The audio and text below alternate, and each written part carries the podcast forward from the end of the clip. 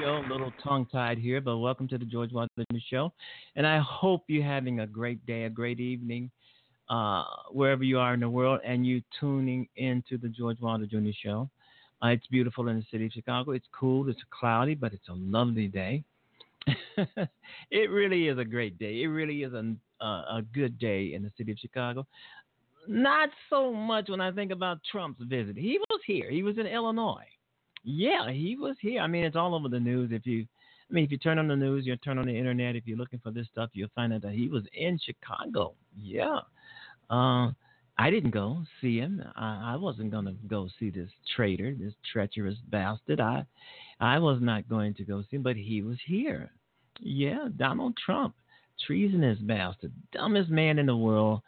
Uh, so unfit, so un- and I'm hearing that he addressed the uh, steel workers. Uh, he was at a convention for steel workers, and, and they they were complaining. There were some complaints about him sounding uh, confused, unhinged. Uh, they didn't really know what the hell he was talking about. Um, I'm going to dig some more into that because I wasn't at the convention. I didn't go. I wouldn't go see this man if they paid me.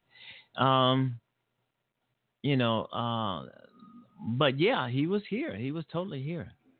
But uh, I don't think there's, as I didn't turn out, I'm pretty sure a lot of people from Illinois did not turn out to see this man. Um, it, it's it's it's awful, you know. But anyway, it's a nice day in Chicago. Other than that, that that's that was awful. But weather-wise, uh, nature-wise, it's a beautiful day in the city of Chicago. People are just, you know, I don't know. People are just people they're going to school, getting off work, getting getting out of school. I mean, they're going uh, about whatever they do, you know, and and that's beautiful. I mean, it's a great day. And if you live, I'm I'm going to say this to the people of Chicago and and other people around the world. If you're having uh, nice weather in your neighborhood, get out and enjoy it. Winter's coming. We're going to be freezing our asses off. We have nice weather so far. Uh, get out there and enjoy it. I mean, if, even if you just take a 30 minute walk around your neighborhood, you know, uh, get exercise and you're also enjoying getting out. I mean, you don't have to book a cruise across uh, the Atlantic Ocean. I mean, just take a, you know, uh, uh, outside, right outside your door. You know, if you're living in a, a crime neighborhood, you you may want to rethink that, but find some other way to enjoy the day. To enjoy the day. I mean, it's beautiful out here. I mean, I'm near the lake here. You know, it's it's just gorgeous. And majority of the time when I when the show is over, we go out and we have a good time. You know, hey George, how's it going? How was the show? Oh, it was okay. it's all about the show is over, but it's all about enjoying the weather because winter is coming. When the show is over, it's all about enjoying what's nature has to offer because it is so beautiful out there. And I'm hoping wherever you are in the world, you're not depressed, you're not alone, you're not feeling helpless, you're not feeling out of it, you're not that sickly, you know. Because a lot of people do complain, I'm getting old and everything's starting to hurt. That doesn't have to happen. And I was just hearing some news about Alzheimer's. Alzheimer's can be can be cured. It can it doesn't have to happen. None of these diseases has to happen. It all depends on your lifestyle. I mean, uh, you don't have to lose your memory. You don't have to get dementia. I mean, you don't have to lose the uh, lose uh, lose out on everything because you can't remember your son, your daughter, or some you know grandchildren or anything, great grandchildren. You don't have to that has doesn't have to happen. To cure dementia, uh, or to or to not even get it at all, or Alzheimer's, you know, there are so many. It, obviously, it's nutrition. You have to eat properly. You know, a lot of us struggle to eat properly, but the, I think one of the most important things is exercise. You're exercising your body. And when I'm talking about exercising, I'm not talking about going out spending $100 a month to join some gym. I'm talking about uh, just as I just got through saying, a 30 minute walk around your neighborhood, you know, every day, you know, keep moving. That can stop the onset of Alzheimer's. Exercise, moving, you know, moving, doing. And another thing that can stop Alzheimer's from from from onslaught uh, is keeping your brain active. You want to keep it active. Read, write. You keep it active. Um, talk, uh, think, play games. You know, play puzzles, video games. It doesn't matter how old you are. You can play a video game. Keep your uh, mind, keep your brain active, so that, and that will push away the oncom the oncoming symptoms of Alzheimer's. Keep your brain active. Keep doing something, even if it's playing chess or playing uh, checkers or, or solitaire or something. Keep your brain or go to your Xbox or your PlayStation or your, your, your kid's Xbox or your grandchild's Xbox and play a game. Play games. Keeping your, your mind active uh, is very, very important to stop the onslaught or even to cure Alzheimer's. Folks, it's not just me saying that. I hear people saying, well, how do you know, George? well, you know, everything is curable. Diabetes is curable. It's not, diabetes is not a death sentence, okay? It is not, but it can kill if you do not keep it in check. It's just like Alzheimer's. Alzheimer's can kill. Cancer can kill if you don't keep it in check. If you don't get, but one of, one of the things about cancer is, is that uh, people having cancer, uh, it's it's sad that a lot of people lose their homes, uh, their lifestyle, trying to pay for um, um, care, their health care. It's sad, but it happens. It happens. So as for Alzheimer's, folks, um, um, make sure you keep yourself active. Exercise your body and also exercise your brain. That's more important. More uh, because Alzheimer's has killed people and people have died from it. All right, you've been listening to the George Wilder Jr. Show on Blog Talk Radio, and I'll just get to saying how beautiful it is. I, I'm in my studio here on the north side of the city, and I have this big window in front of me, big clear window, and I can see out of it, and they can see the people out on the streets can see inside, and uh, it, it's just gorgeous. It's just beautiful. It's just beautiful, and. Uh, GOP politician switches parties over Trump administration's racism and misfotography. Okay, so this is really no news. This is really truly no news. People are leaving. This is why I said yesterday on the show that people are leaving the Republican Party. They're either becoming Democrats or they're becoming independent. People are leaving the Republican Party in droves. This is why I was saying that it's only 20%, 26%, at least yesterday, it might be lower now. There's only 20%, 26% of Republicans who approve of Donald Trump. Only 20, 26%. So if you see anything higher, it's a lie. It's a total lie. Anyway, after 40 years as a Republican, Oregon elected official Lori Stegmann, Stegmann is now a Democrat. Wow. She is now a Democrat. She, I, am thinking that she had become an independent, but it says here that she has become a Democrat. This should open the eyes of a lot of them criminal ass, thug ass uh, Republicans uh, in Congress. People are leaving their party. This is not the first person to uh, switch parties racism and because of uh, Congress a do nothing Congress, and it's been a do nothing Congress for for a long time. If Congress does something, if anything, they're going to find a way to hurt Americans by uh, cutting programs and uh, uh, things like that. And the other day, James Comey was saying was pleading to Democrats to do not to, to excuse me, I can't talk, uh, not to vote for a socialist. It's the Democrats that, that are on the side of uh, James Comey. They're even though he's a Republican, he's still a Republican. I haven't heard anything about him switching sides, but there are so many Republicans turning away from the Republican Party. It's not the Republican Party, it's the party of Donald Trump. Wow. Okay. Um, uh, there's some more breaking news. I'm going to figure it out later.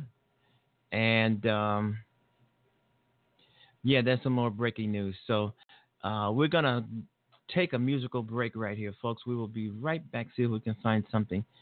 Because uh, I'm hearing something else has been shot down. Uh, Donald Trump has been shot down. Uh, there was a time when, I mean, not too long ago, a federal judge uh, said that the uh, emolument clause that Trump has um, demigrated can go, can proceed. Can proceed. In other words, the lawsuit against Donald Trump for breaking the Constitution by enriching himself as president can go forward. And I'm hearing now that there's another lawsuit that's coming. Uh, uh, really, really soon. So we're going to try and uh, pull that up. Can you pull that up? Uh, okay. All right. So we'll talk about that as soon.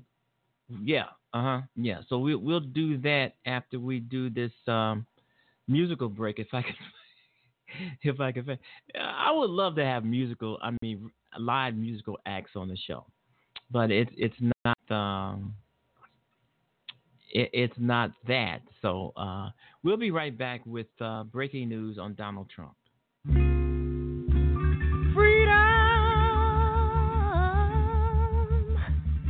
This is what I call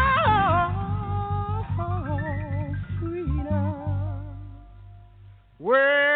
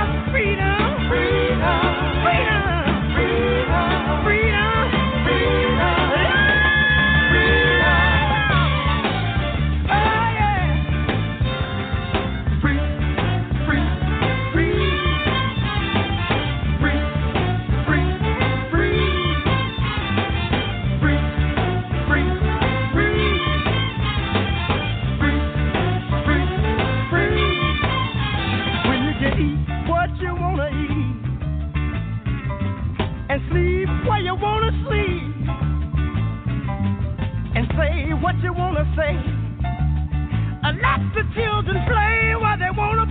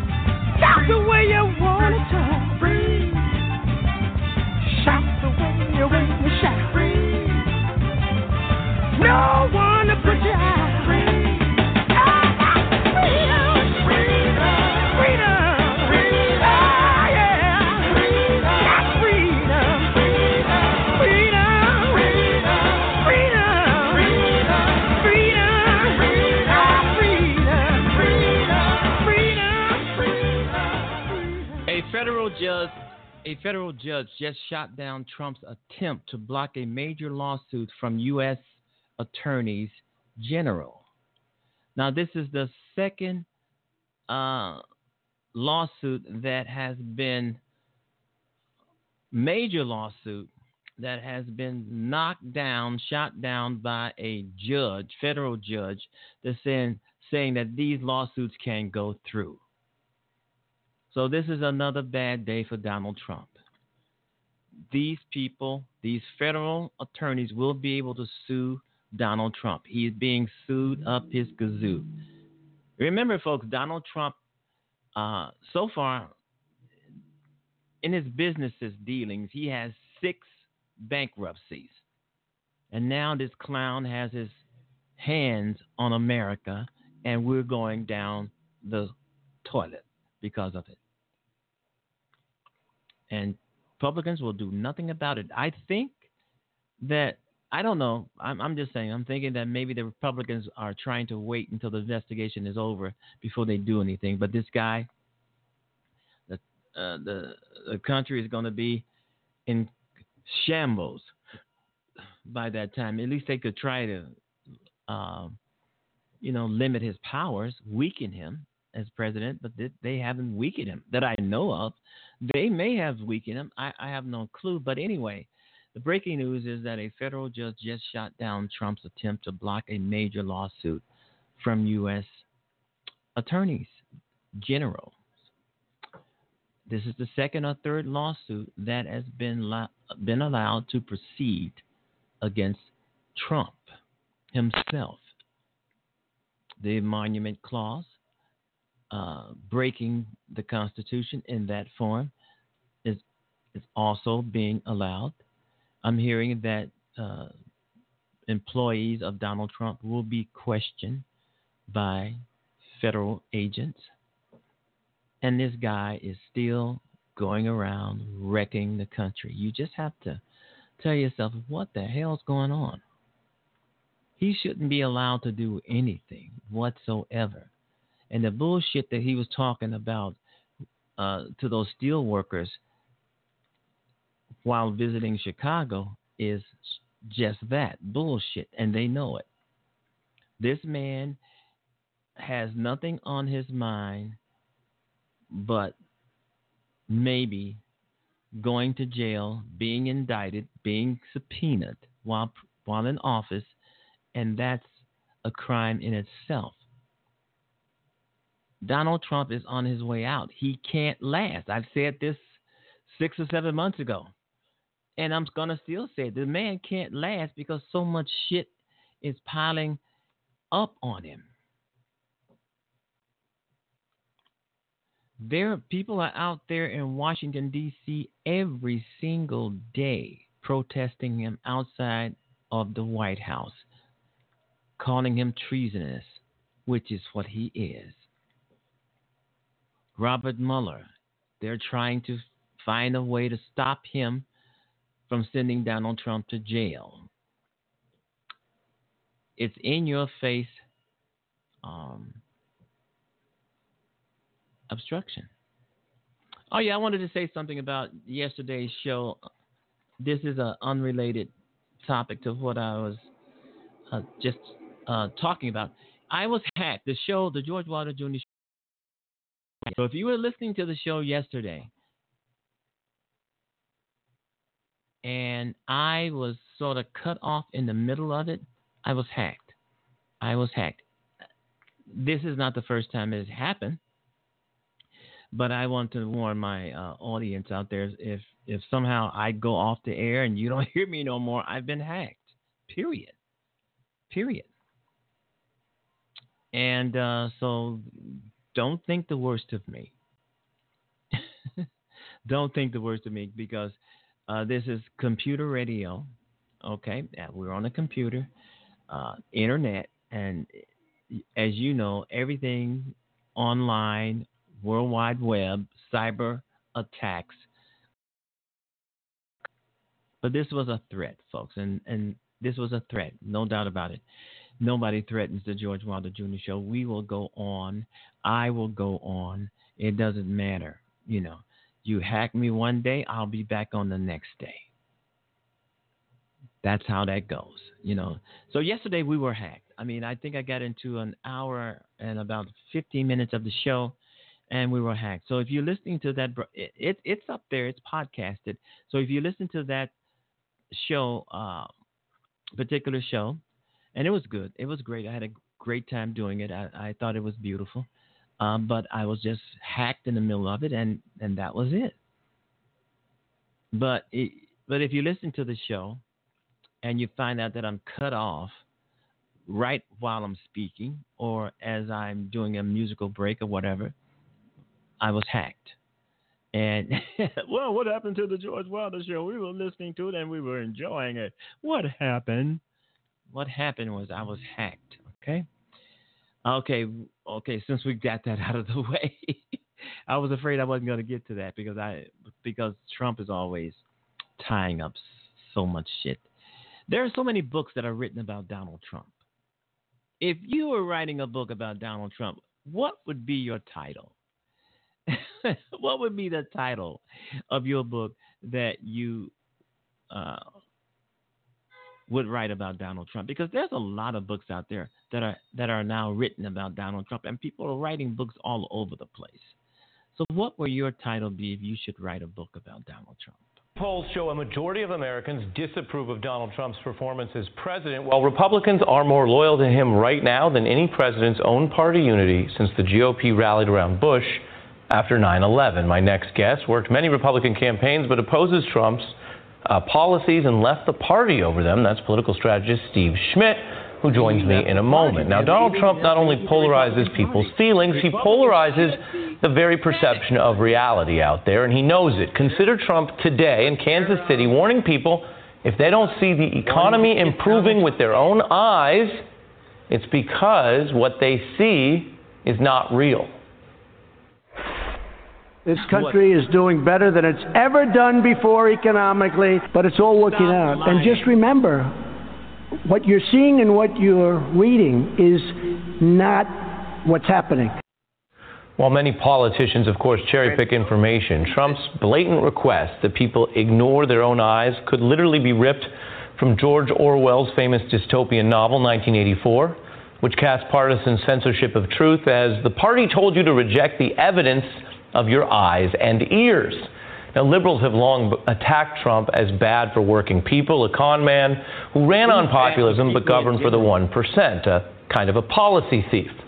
Another critique is that Trump is actually challenging something more valuable than property our sense of reality itself. Consider another dystopian writer, Curtis Jackson, who said, Hate a liar more than I hate a thief. A thief is only after my salary, a liar is after my reality.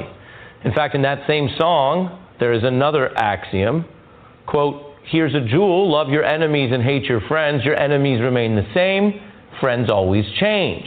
And some of the friends who know Trump best are changing Michael Cohen, Rick Gates, Mike Flynn.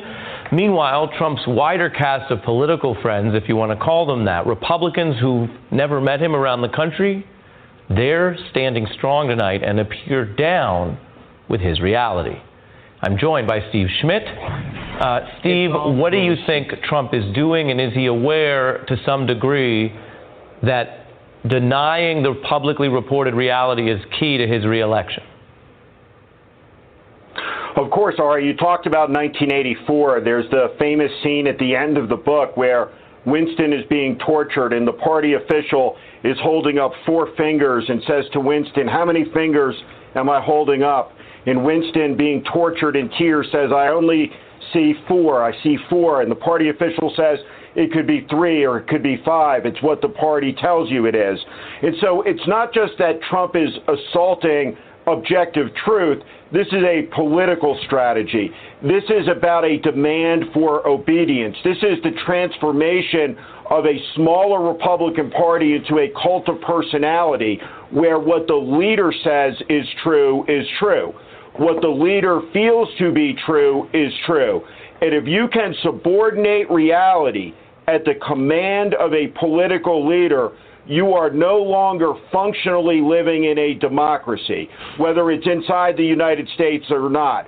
For a faction of this country, They have surrendered their sovereignty, their intellectual autonomy to Donald Trump.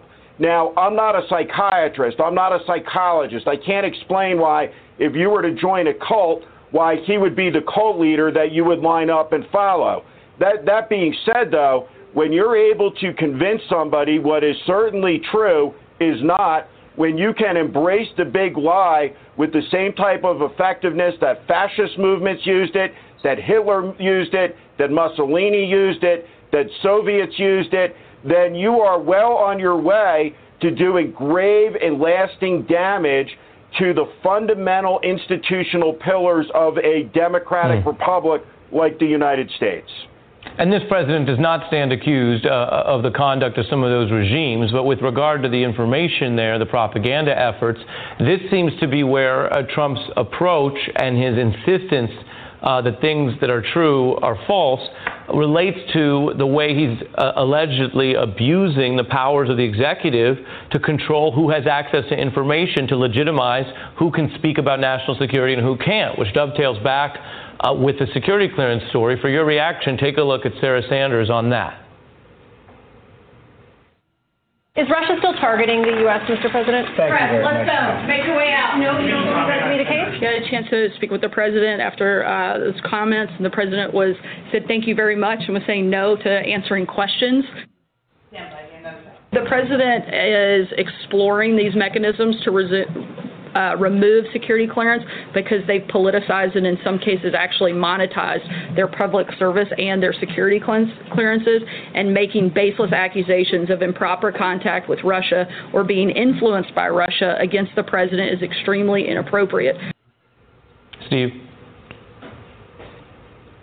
Ari, it's not just that there's no other spokesperson for the executive seat of power in a democratic republic anywhere in the world where you see that type of lying.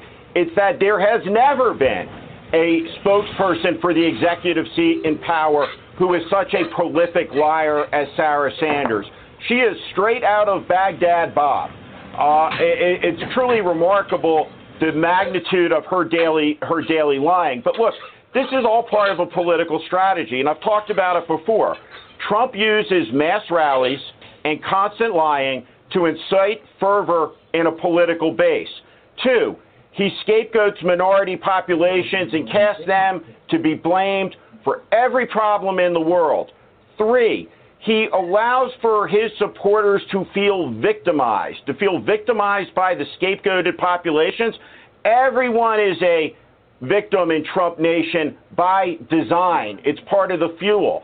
Uh, the last thing is the conspiracy the coordination of the conspiracy between the deep state, the nefarious sources, the people when he talked about, for example, uh, Clapper, someone got to him yesterday. And then lastly, the assertion that Trump is above the law by Trump himself, that Trump defines what is reality, that Trump defines what's truth, and that Trump asserts heretofore un, un, un, un, unasserted powers for the executive in the United States that, that have never been asserted in history before. I mean, these five things are happening. They're happening on a daily basis. The assault on the press, on the free media. We still have a First Amendment in this country, but he is as hostile to the free media as any president has ever been, and any president could conceivably be in the United States. And so all of these things together are not isolated. It's part of a pattern, it's part of a strategy,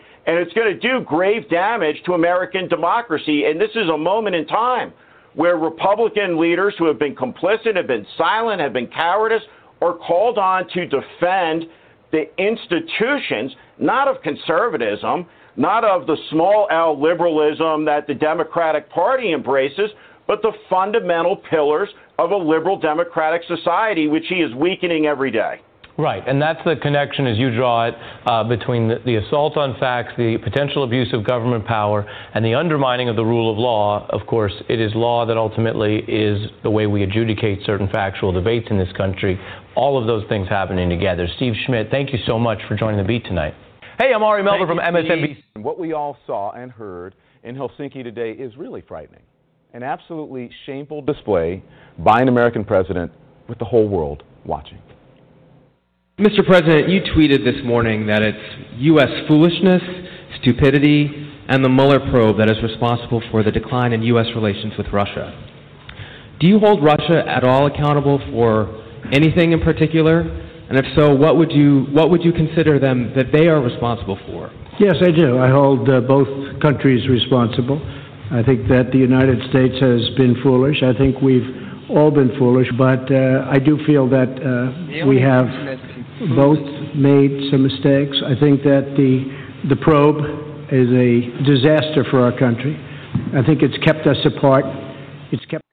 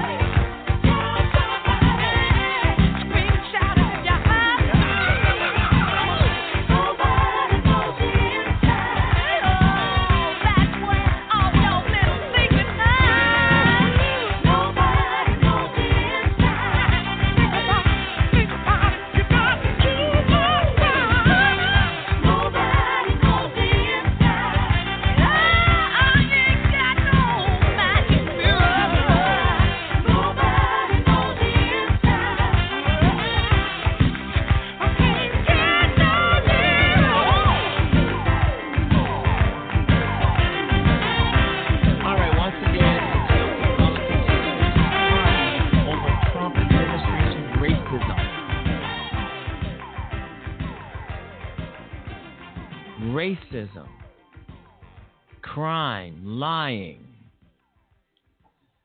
uh, and Steve Smith, who I had on a moment ago, he switched parties. And there are so many others have switched, uh, gone from being a Republican to a Democrat because of this idiot Trump. But you know what? Trump doesn't care. Trump doesn't give a damn. Trump doesn't care that you switch in parties. But he should be alarmed because that's votes. That uh, that is a vote or votes he will not get because he's such an asshole and he's so so unhinged and so unqualified and just plain old ridiculous. So it it also should alarm Republicans that so many other Republicans are switching to become Democrats. Officially becoming Democrats. And there's nothing Donald Trump can say. There's nothing he can say. He'll probably say good riddance with his stupid ass. He'll probably say that. But, you know, yeah, uh, this is serious shit for the uh, Republican Party. Yeah, an elected official, Oregon, is leaving the Republican Party. She says President Donald Trump is to blame. And she's becoming a Democrat. And because she's an immigrant or she's a, uh, a daughter of immigrants, and Trump's racism offends her. It, it offends America. Trump's racism offends the world, the entire world. And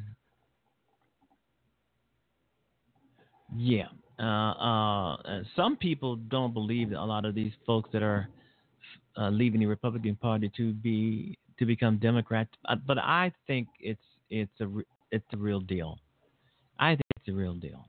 I really do because there's too many people leaving the Republican Party. A lot of the folks that voted for Trump they wish they had not voted for this guy.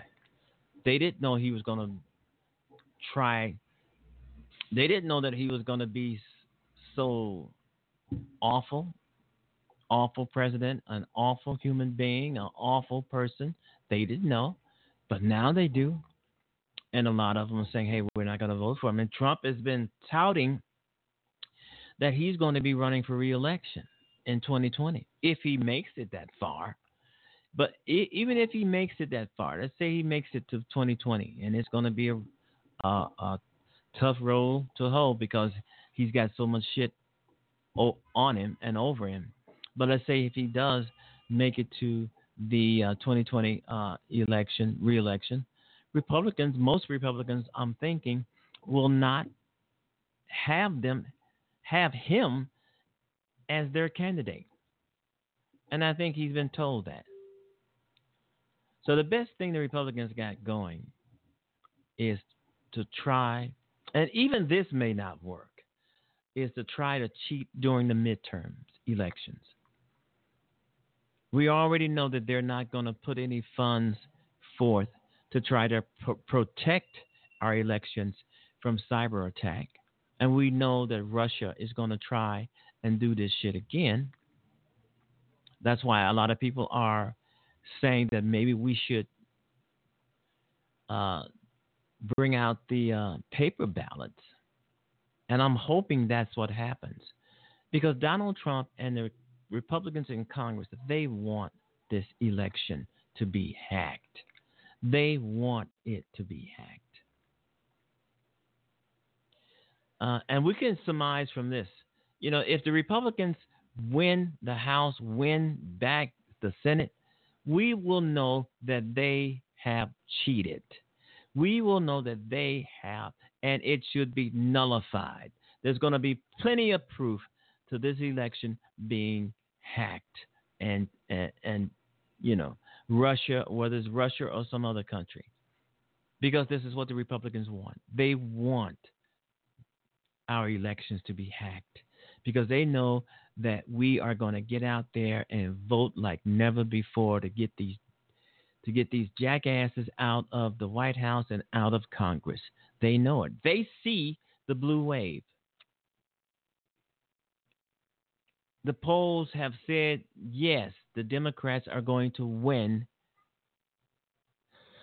the House of Representatives.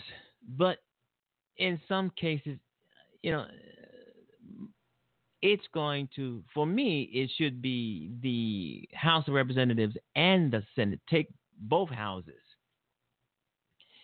But even if they just take one, that's enough to curtail and impeach Donald Trump. But as I've said before, and I've said many times, Nancy Pelosi, if she ends up being uh, uh, the Speaker of the House after the midterms, she publicly that she did not want to see Donald Trump impeached, which is crazy. This guy is treasonous. He should not only be impeached, he should be imprisoned or jailed. And she doesn't want to do it. She has her own reasons for not wanting to impeach Donald Trump. 75 to 80 percent of Americans want to see him impeached. Even more than that, wants to see him locked up. You got some people want to see him killed. This is why I'm saying Nancy Pelosi, who is up for election, should not retain her seat because she doesn't want to do what the people want her to do. She wants to do what she wants to do. She forgets that she represents the people, not her own beliefs. We don't care what Nancy Pelosi believes. She should believe what the people who put her in office, she should believe what they want her to believe. They're the reasons why she's there, or she would not be there. But Nancy Pelosi, I think she's doing weekly um, uh, uh, talks or or um, some kind of thing. She's doing what do you call it? Weekly uh, updates on what's going on in the House. She's a right now. She's the minority leader. She's doing updates. I, I don't go by and listen to any of that. I don't listen to any of it because she doesn't want to see Donald Trump impeached. If she doesn't want to see Donald Trump impeached, if she doesn't impeach him, then I feel that she's not doing her job. She's not doing the job she wants uh, her constituency want her to do. She's doing what she wants to do. And we don't want politicians in office that we vote for and put their asses in office, give them great uh, give them a great salary, give them great health care, and then they get in there and they forget who put their asses in and start doing what they want to do. Remember, uh, representatives in Congress, they are just there for two years unless they decide they want to get uh, reelected. But we can vote them out with less than two years. Nancy Pelosi is up for for for reelection, and a lot of the uh, a lot of the Democrats are saying no to her as Speaker of the House. There's two reasons for it. I think we need new and better and fresh ideas. We need somebody in there that's going to really do what the people of the United States want them to do, not what they want to do. And plus, she's okay. I hate to bring up age, but she's 78, 79 years old. There's nothing wrong with being almost 80, but you you want to try to put put in, vote in deal with fresh blood, youngsters, people with new ideas. I mean, she can go off and spend time with her grandchildren, great grandchildren, whatever, you know, and leave this behind. I mean, you're 79 years old, 78, 79 years. You you may just have a few years left. Why not go out uh, and retire and sit back and enjoy your family instead of messing around in this uh, muck of politicians, especially at that age. And I think it's wrong for Nancy Pelosi to call people who are uh, who I think it's wrong for Nancy Pelosi to say that people who don't want her in office after the 20, 2018 midterm elections, uh, calling them her enemies or calling them her uh, foes or whatever, I think that's wrong. I don't want to see her uh, in office after 2018, and, and I'm not her enemy. I'm probably her best friend. I'm just looking. I'm just looking at reality. We need new blood. We need fresh blood. We need new thinking. We don't need, you know. So that's that's how I see it. Um, I mean, will she be Speaker of the House when it comes um, uh, November? Will she be uh, after the midterms? I don't know. I'm hoping she doesn't, but she could. I don't know because I'm not in her district. I'm I'm not there to vote, but I do think the people, her constituency, are kind of uh, fed up with her. I think that's why she's giving these town hall meetings or whatever kind of meetings they are, rallies, uh, every week, every other week, to try to convince them to put her back in office, vote vote her back in for another term. And she's been there a long, long time, you know. All right, you've been listening to the George Wilder Jr. Show, a little drab here. and uh, I even got a clip here that says, uh, no Trump impeachment from Nancy Pelosi. uh, you know, I, I, I, I went by her page and told her that, uh, you know, I did. I told her exactly what I just got through talking about. I, I think it was a Facebook page, and I put up there. I think she should, you know, give it up. You know, she, she's, you know, I think she's a great person. I think she's a beautiful person. I think she's wonderful, but I just don't think she should be reelected. And I'm not her enemy. You know, I just don't think. I, I as I've said before, as I've said before, I, I do think that um, she should spend some time with her grandchildren, great grandchildren, her family. 78. Who knows how long she has to go? So you want you want to you want to do that. But hey, wow! Once you get smitten with politics, I guess you'd never want to give it up because there's so many people uh, who were in politics who actually died in office. Maybe because they were too stubborn to retire. You don't want that to happen to Nancy Pelosi, but you know that that's totally up to her. That's totally up to her. All right, you've been listening to the George Wilder Jr. Show on Blog Talk Radio. Let's see if we can find my favorite representative of the hour, and that's always uh, Maxine Waters. I, I think that she just awesome. I think that she is just awesome. Here is Maggie. So I have great confidence in my intelligence people, but uh, I will tell you that President Putin was extremely strong and powerful in his denial today. And what he did is an incredible offer. He offered to have the people working on the case come and work with their investigators with respect to the 12 people. I think that's an incredible offer. Donald Trump shocked even his harshest critics with his submission to Vladimir Putin this week, likely including my next guest. And joining me now for your moment of Maxine, Congresswoman Maxine Waters of California. And Congresswoman, thank you so much for being here. I really appreciate it. Welcome.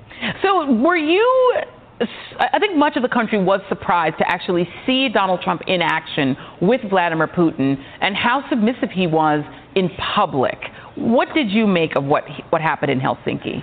Well, I'm not surprised at all. As a matter of fact, I have for months uh, been trying to tell the American public and everybody else that this president is dangerous, uh, that he's in bed with Putin. Uh, someone said he wants to be like him, whatever. He will never, never condemn him uh, because of the relationship that they have. This didn't just start, this started a long time uh, before he was ever elected. Don't forget, this president cannot borrow money in the United States from any bank. This president is looking at Russia for his new money financial playground. He and all of his allies that I have told you are the Kremlin clan uh, have been involved with Russia. When you name them and you think about them, why is it Manafort, Flynn, Wilbur Ross, Carter Page, Papadopoulos, all of his allies have connections with Russia, the Kremlin, and the oligarchs. This has been going on because this is their new money playground uh, that they want to develop. And the centerpiece of this is lifting the sanctions. I would wish people would focus on the sanctions. I think that's the agreement uh, that Putin had with this president in order to help him get elected. This president, I believe, has promised him that once he was elected, he would get those sanctions lifted. And you're going to watch. He's going to continue to try because Putin is saying to him, when is it going to happen? So he has a private meeting with him. We know what they talked about. I think I know what they talked about. They talked about lifting the sanctions. They talked about the upcoming elections.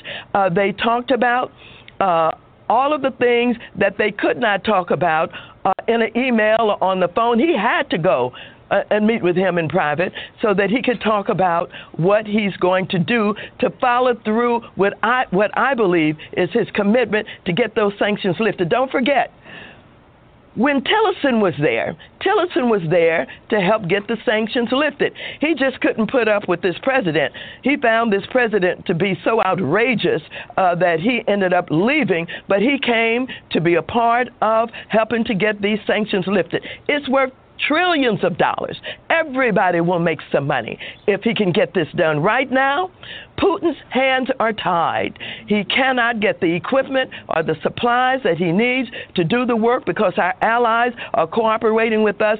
So I'm not surprised about what happened in Helsinki. I'm not surprised about the private meeting. I'm not surprised about this president standing up for Putin. As a matter of fact, I think he is Putin's apprentice. He's wow. been under his tutelage for a long time now, and he intends to get it done. And the American people are sitting idly by. And the Republican Party should be ashamed uh, that they're allowing this to happen.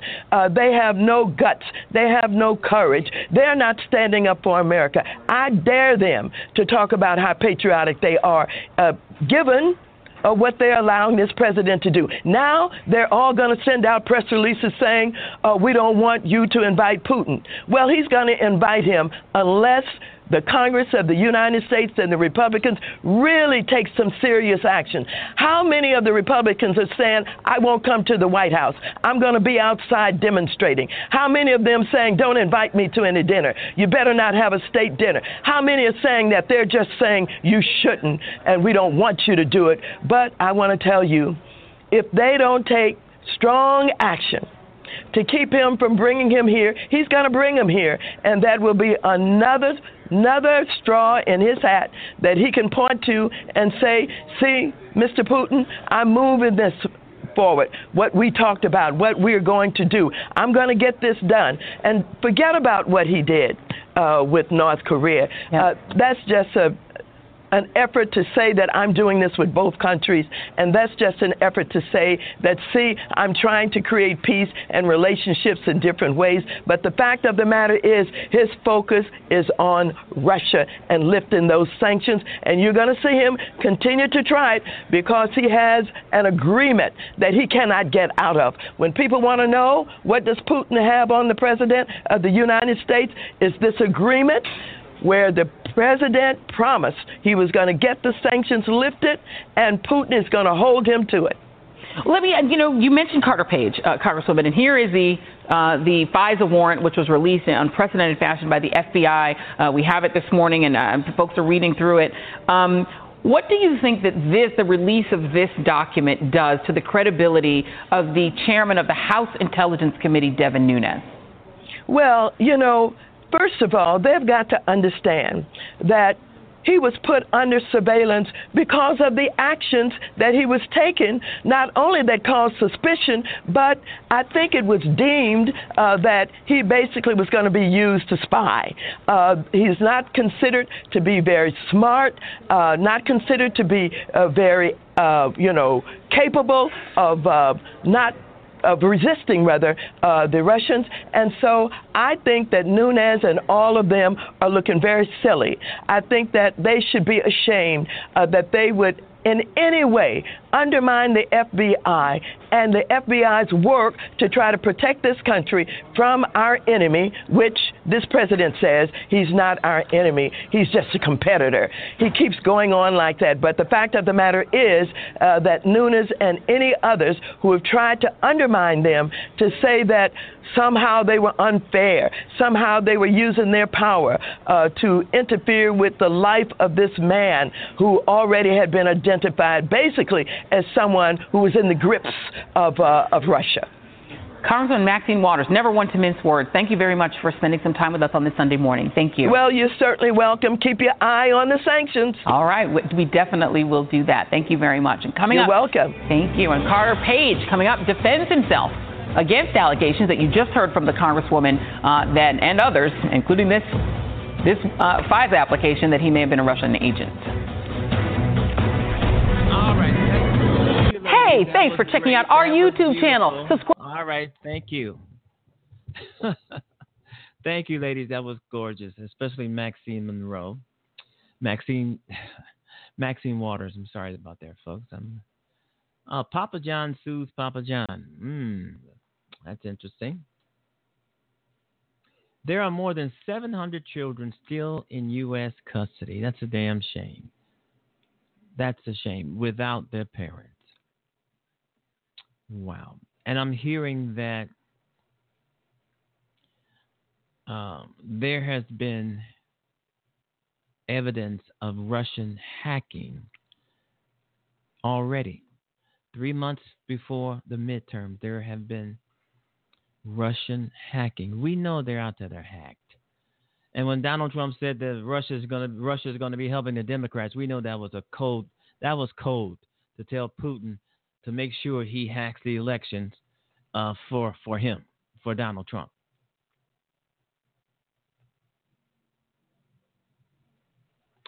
Uh, yeah, yeah. Th- this is this is something. Some parents won't ever see their parent, their children again. I'm reading here. I'm on CNN here, and uh, Congress should force Trump to fix this. Congress should force Trump to fix something. Congress is just as complicit as Donald Trump. They're just as thuggery, buffoonish, the uh, money laundering, crimes. Congress ain't gonna fix a damn thing. What they should fix is getting rid of this guy, this man, uh, Donald Trump, from the White House. It's not gonna happen. They're complicit. They are complicit in this. You know, Donald Trump is trying to become a dictator. He wants to become. He wants to be like Kim Jong Un. He wants to be like Putin because some of the things that he's doing and saying are straight out of a dictator's book, straight out of 1984. And I'm pretty sure when they were in that two hour meeting talking, where there was no one else in there except for the stenographer, they talked about the elections. They talked about, uh, you know, probably things that they shouldn't be talking about. Donald Trump did not want anybody in there. They wanted to be. What did they say? We're not going to get it from Donald Trump. That's okay. We have enough to hang his ass with anyway, as of now. You know. So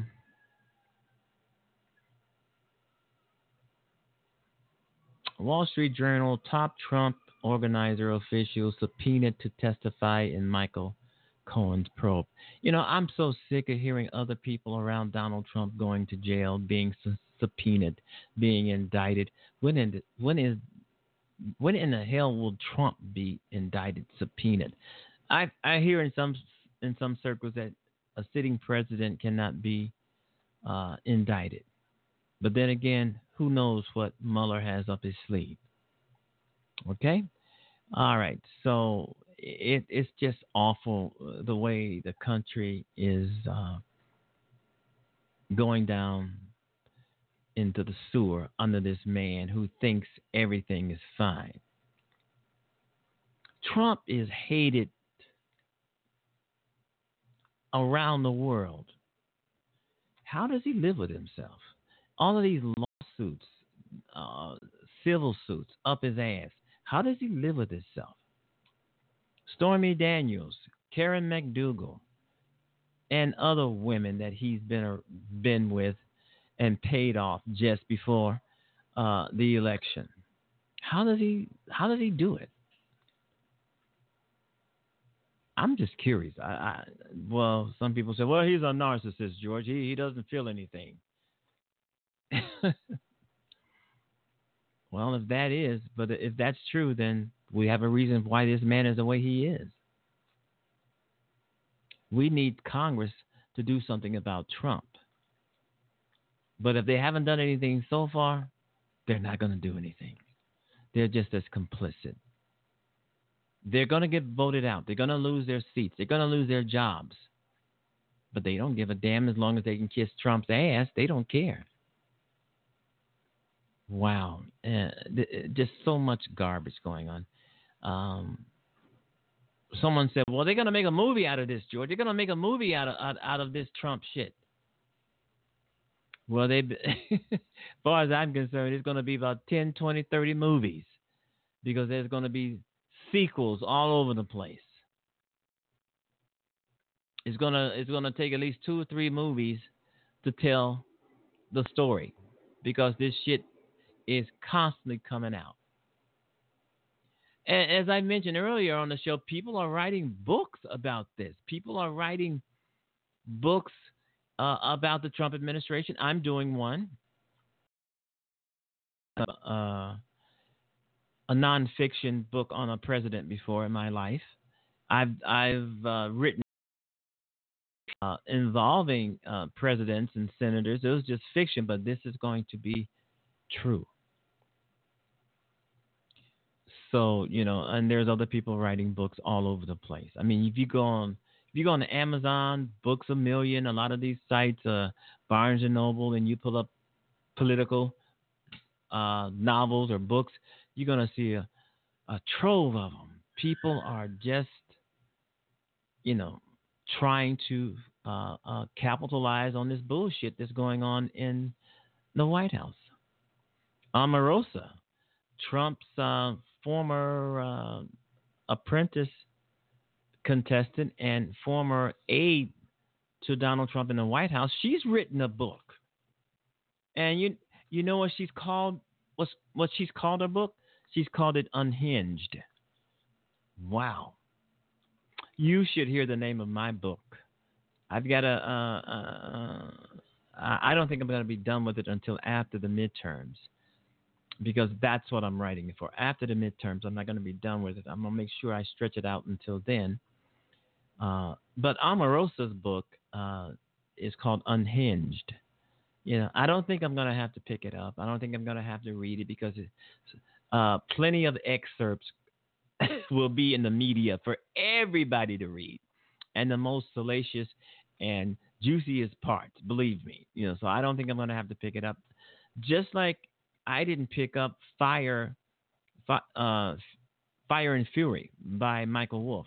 I mean, it was just in some instances it was offered free all over the internet and you could download it. And I and I downloaded it. Michael Wolff's book. I I I didn't buy it. Not that I couldn't afford to buy it. I just didn't want it. Um, and I'm not going to buy um, a book that's about Trump. You know, if I want to read it, I'm going to find excerpts of it online. I don't want to. I don't want to uh, Trump making money off of me because that's he's in trouble for that right now. I'm just hoping that breaking the emolument clause, emolument clause of the Constitution really nails his ass. I think uh, Ivanka, I said something. Ivanka, she uh, ended her whole clothing line because of it, but it's too little, too late. I think she's still gonna uh, be indicted or subpoenaed for this, making money while in the White House.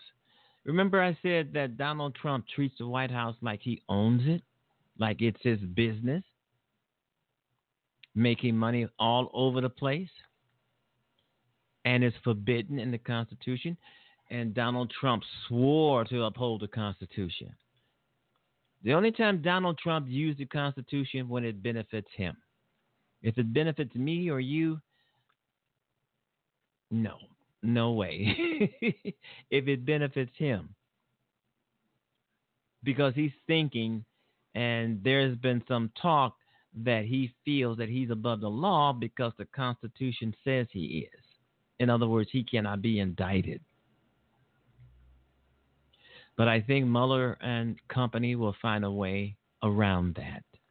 It's just taking so long, so long, so long for uh, Trump to be out of there. But we want him out of there so fast. There's no doubt about it. The guy is a traitor. I mean, if you watch that Helsinki, uh, and I still got clips on it here. If, but if you watch that Helsinki uh, uh, uh, summit a few weeks ago, if you watch that, Donald Trump was he appeared so weak, so out of it, so confused, and gave away America to Russia on world television. On on uh, uh, on world television around the world, people saw Donald Trump look weak, look confused, look like he had a couple of martinis or something, and uh, just gave away America. He is a traitor. Then he tried to remember he tried to weasel out of it, tried to say what we heard and saw wasn't true. The guy is a jackass. What can I tell you? Okay, do we have that Helsinki that Helsinki um can we roll it? Hold it. Uh, do we have it? Okay, can you roll it? Uh, hopefully the audio is okay here, folks, and the, you can hear it clearly. So let's look at what the president said yesterday. President Trump attempting to walk back his statements from Helsinki, where he sided with the Russian state over the U.S. government and its intelligence services regarding Moscow's interference in the American political system. Take a look at what the president said standing next to Vladimir Putin and then his comments yesterday at the White House. My people came to me, Dan Coats came to me, and some others. They said they think it's Russia. Uh, I have uh, President Putin. Uh, he just said it's not Russia. I will say this I don't see any reason why it would be. I thought that I made myself very clear by having just reviewed the transcript. It should have been obvious. I thought it would be obvious, but I would like to clarify just in case it wasn't. In a key sentence in my remarks, I said the word would instead of wouldn't. The sentence should have been, I don't see any reason why I wouldn't, or why it wouldn't be Russia. So, just to repeat it, I said the word would instead of wouldn't. And the sentence should have been, and I thought it would be maybe a little bit unclear on the transcript or unclear on the actual video the sentence should have been, I don't see any reason why it wouldn't be Russia. Sort of a double negative. So you can put that in, and I think that probably clarifies things pretty good by itself. So I have great confidence in my intelligence people, but uh, I will tell you that President Putin was extremely strong and powerful in his denial today. In Full faith and support for America's intelligence agencies. I have a full faith in our intelligence agencies. Whoops, they just turned off the light. That must be the intelligence agencies. I accept our intelligence community's conclusion that Russia's meddling in the 2016 election took place. Could be other people also. Uh, there's a lot of people out there We'll get into that in just a moment, but quickly, the president just tweeted a moment ago this quote, so many people at the higher ends of intelligence loved my press conference performance in Helsinki. Putin and I discussed many important subjects at our earlier meeting. We got along well, which truly bothered many haters who wanted to see a boxing match. Big results will come. And last night, the president tweeted this The meeting between President Putin and myself was a great success, except in the fake news media. Trump's comments yesterday came more than 24 hours after his news conference with Putin. He did not try to clarify his remarks in any of his post-summit tweets, nor did he back down during either of the two interviews he did with Fox News immediately after the summit. Meanwhile, a shot of the statement the president was reading shows that he wrote this, quote, there was no collusion. Meanwhile, NBC News had some reporting on how that all came to be and who pressured the president to step out and make that statement yesterday, including the vice president, the secretary of state. Um, Heidi, the, the, president's statement yesterday that this was a, a misstatement, that it was a word problem, sort of ignores everything else that happened on the stage in that press conference. It ignores the fact that he didn't say anything about it for 24 hours, even as he saw the coverage of what was happening if you believed what he said yesterday, that this was just a question of a misplaced word, kind of feel bad for you. Well, really, do you remember when we were in grade school and you messed up on a word and you took out the lumpy whiteout and you lumped it over? You can't do that here because it's not just one word, it was the entire context right. of what he said. It was the trashing of institutions. It was also saying that Putin had a great idea to potentially combine our investigation and have Bob Mueller go to Russia to give them information on what his investigation is all about. So I think anybody who watched the president's news conference, which was essentially the entire world, would know that you can't just hit delete on a single word and change the entire tone and context of that news conference. Eddie, he also was reading from that statement, sort of head down, reading prepared remarks. And in the moment he did ad lib, he said, yes, okay, it was Russia. They did meddle in the election. He looked up and said, it could be other people, a lot of people out there he always has to always. sneak in that caveat, which in fact undermines what he said prior to it. Yeah, I mean, he, you know, uh, Eugene Robinson and, and Rick Stengel said Rich Stengel said that it looked as if he was reading a hostage note, right, as opposed to actually apologizing. I like to use this analogy, you know, since President Trump is a golfer, instead of trying to get a mulligan, he just moved his ball in full view to a better lie, right? And so I, he's shameless. He doesn't seem in any in any, any serious way, right, to try to take uh, account of what he actually did. And what I'm really interested in is the way in which Republicans, fellow Republicans, have just simply failed uh, to, to hold him mm. to hmm. account. Admiral Stavridis, uh, we're, we're, talking about the rhetoric involved here and the change of tenses and uh, things like that and double negatives. And yet the reality is that these two men, Vladimir Putin and Donald Trump, sat behind closed doors for two hours and discussed things that are potentially lethal to the future not only of the European alliance and the United States Soviet relationship, but that whole region, peace and missiles and the mismatch between the two men. Yeah, Mike, uh, you know, we were talking earlier about this contrast between President Obama and President Trump, and I'm going to I'm going to rattle the ghost of another president, and that's President Reagan, because we're also talking about other audiences. Think about Europe and how this is being received there. And think back to Ronald Reagan standing at the Berlin Wall saying, Mr. Gorbachev, tear down this wall. Instead, what we have today is a president who supposedly goes in a secret room, a little quiet room, with nobody there but a couple translators, and that's where he really tells Vladimir Putin, hey, your interference in our election was wrong. Are we really supposed to believe that? And by the way, I thought the worst moment of the press conference was actually when Vladimir Putin flipped the soccer ball hmm. to the President of the United States. It, it, reminded me of the scene in Castaway where Tom Hanks starts talking to his volleyball. Now we've got Ivan the soccer ball in the White House. It's a bad day for the American presidency. So, as Heidi mentioned, this wasn't about one line or one word. This was about the full context of the president's press conference with Vladimir Putin.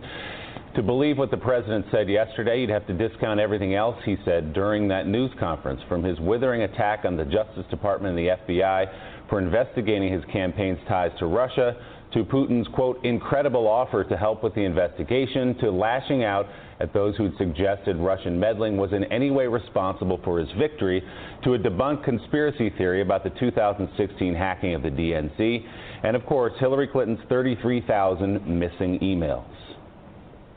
I do feel that uh, we have both made some mistakes. I think that the the probe is a disaster for our country. I think it's kept us apart. It's kept us separated. There was no collusion at all. Uh, everybody knows it. What he did is an incredible offer. He offered to have the people working on the case come and work with their investigators with respect to the 12 people. I think that's an incredible offer. Okay. That was a clean campaign. I beat Hillary Clinton easily, and frankly, uh, we beat her. And I'm not even saying from the standpoint we won that race. And it's a shame that there can even be a little bit of a cloud over it. Uh, people know that, people understand it, but the main thing, and we discussed this also, zero collusion. The Electoral College is much more advantageous for Democrats, as you know, than it is to Republicans. Uh, we won the Electoral College by a lot, 306 to 223, I believe. You have groups that are wondering why the FBI never took the server. Why haven't they taken the server? Where is the server? What is the server saying? I really do want to see the server. What happened to the server? So, Nick, obviously the president takes a question directly where he's presented with the opportunity to confront President Putin, who's standing five feet away from him, and turns it in to an old speech he's given many, many times about servers, about Hillary Clinton, about the Pakistani man who, with the server, and everything else the president brings up. Um, did he do anything yesterday to help himself with that clarification? Wait, real quick though, guys. Let's just correct this. They have the server. They've had the server forever. They just don't have the physical copy of it. They have an actual copy of it though, because we have more than floppy disks in the era of digital. Exactly. So what, what, what we saw yesterday in politics was called a walkback, right? The president managed to do a walkback with a walkback during the walkback. So it's not even clear what he was trying to say. He, he had to come back out and say, well, it could have been somebody else.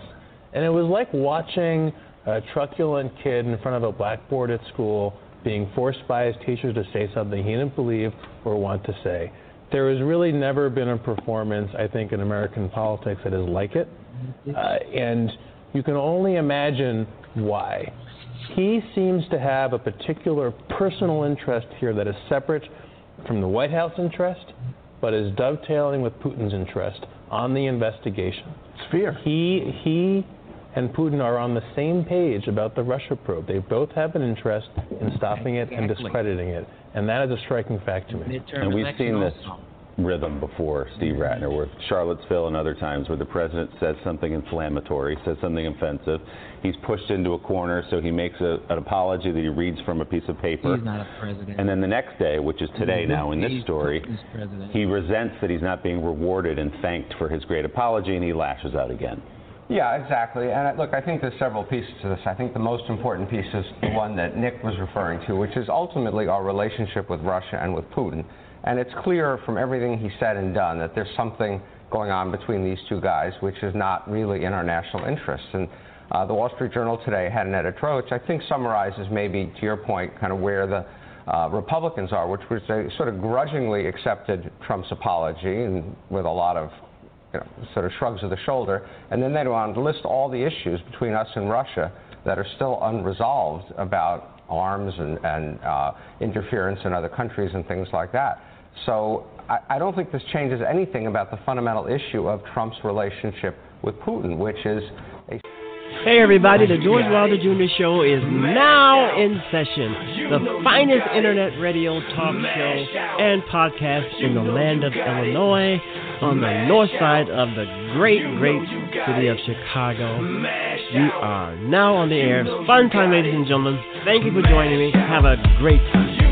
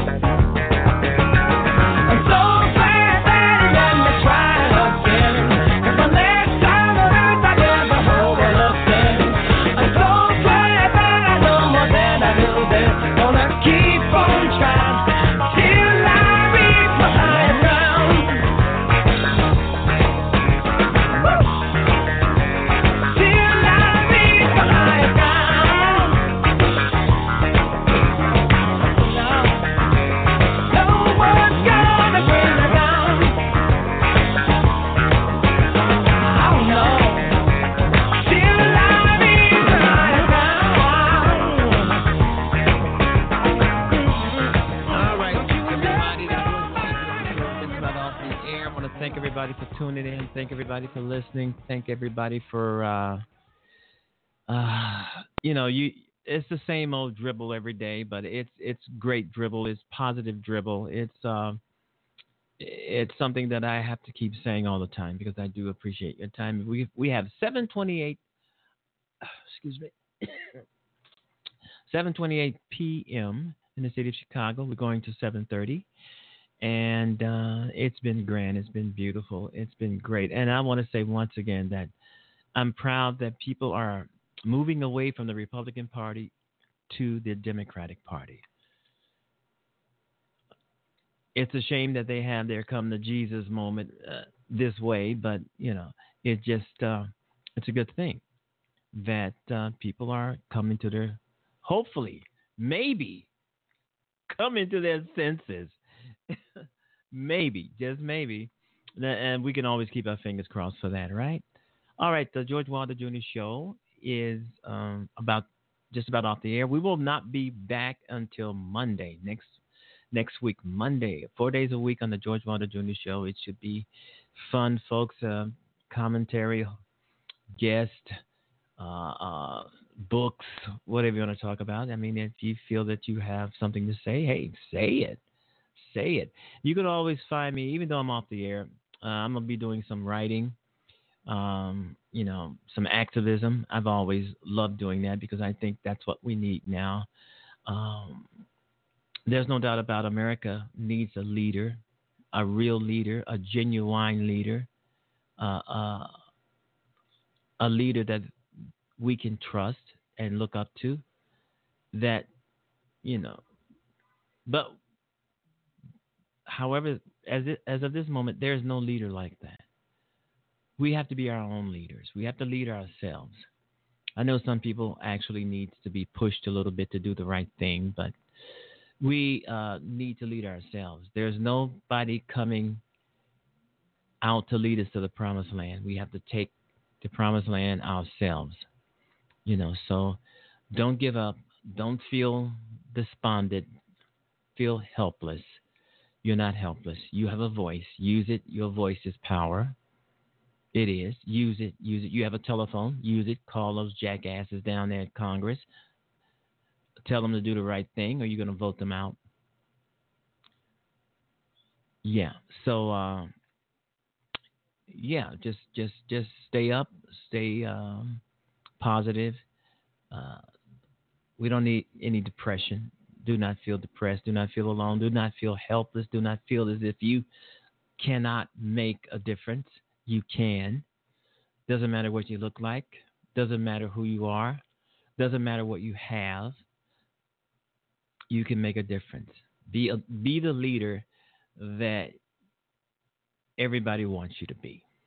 Sometimes we have to tell people what to do, how to do it, when to do it. But long as we do it in a positive way where it is fruitful.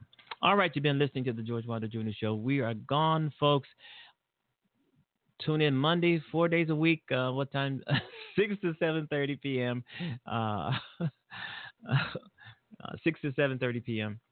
Um, Central Standard Time, Chicago time. Yeah, Trump was here. Yeah, he was here. They said he fucked up, but he was here. All right. Uh, make sure you join me uh, next week, everybody. Bye bye.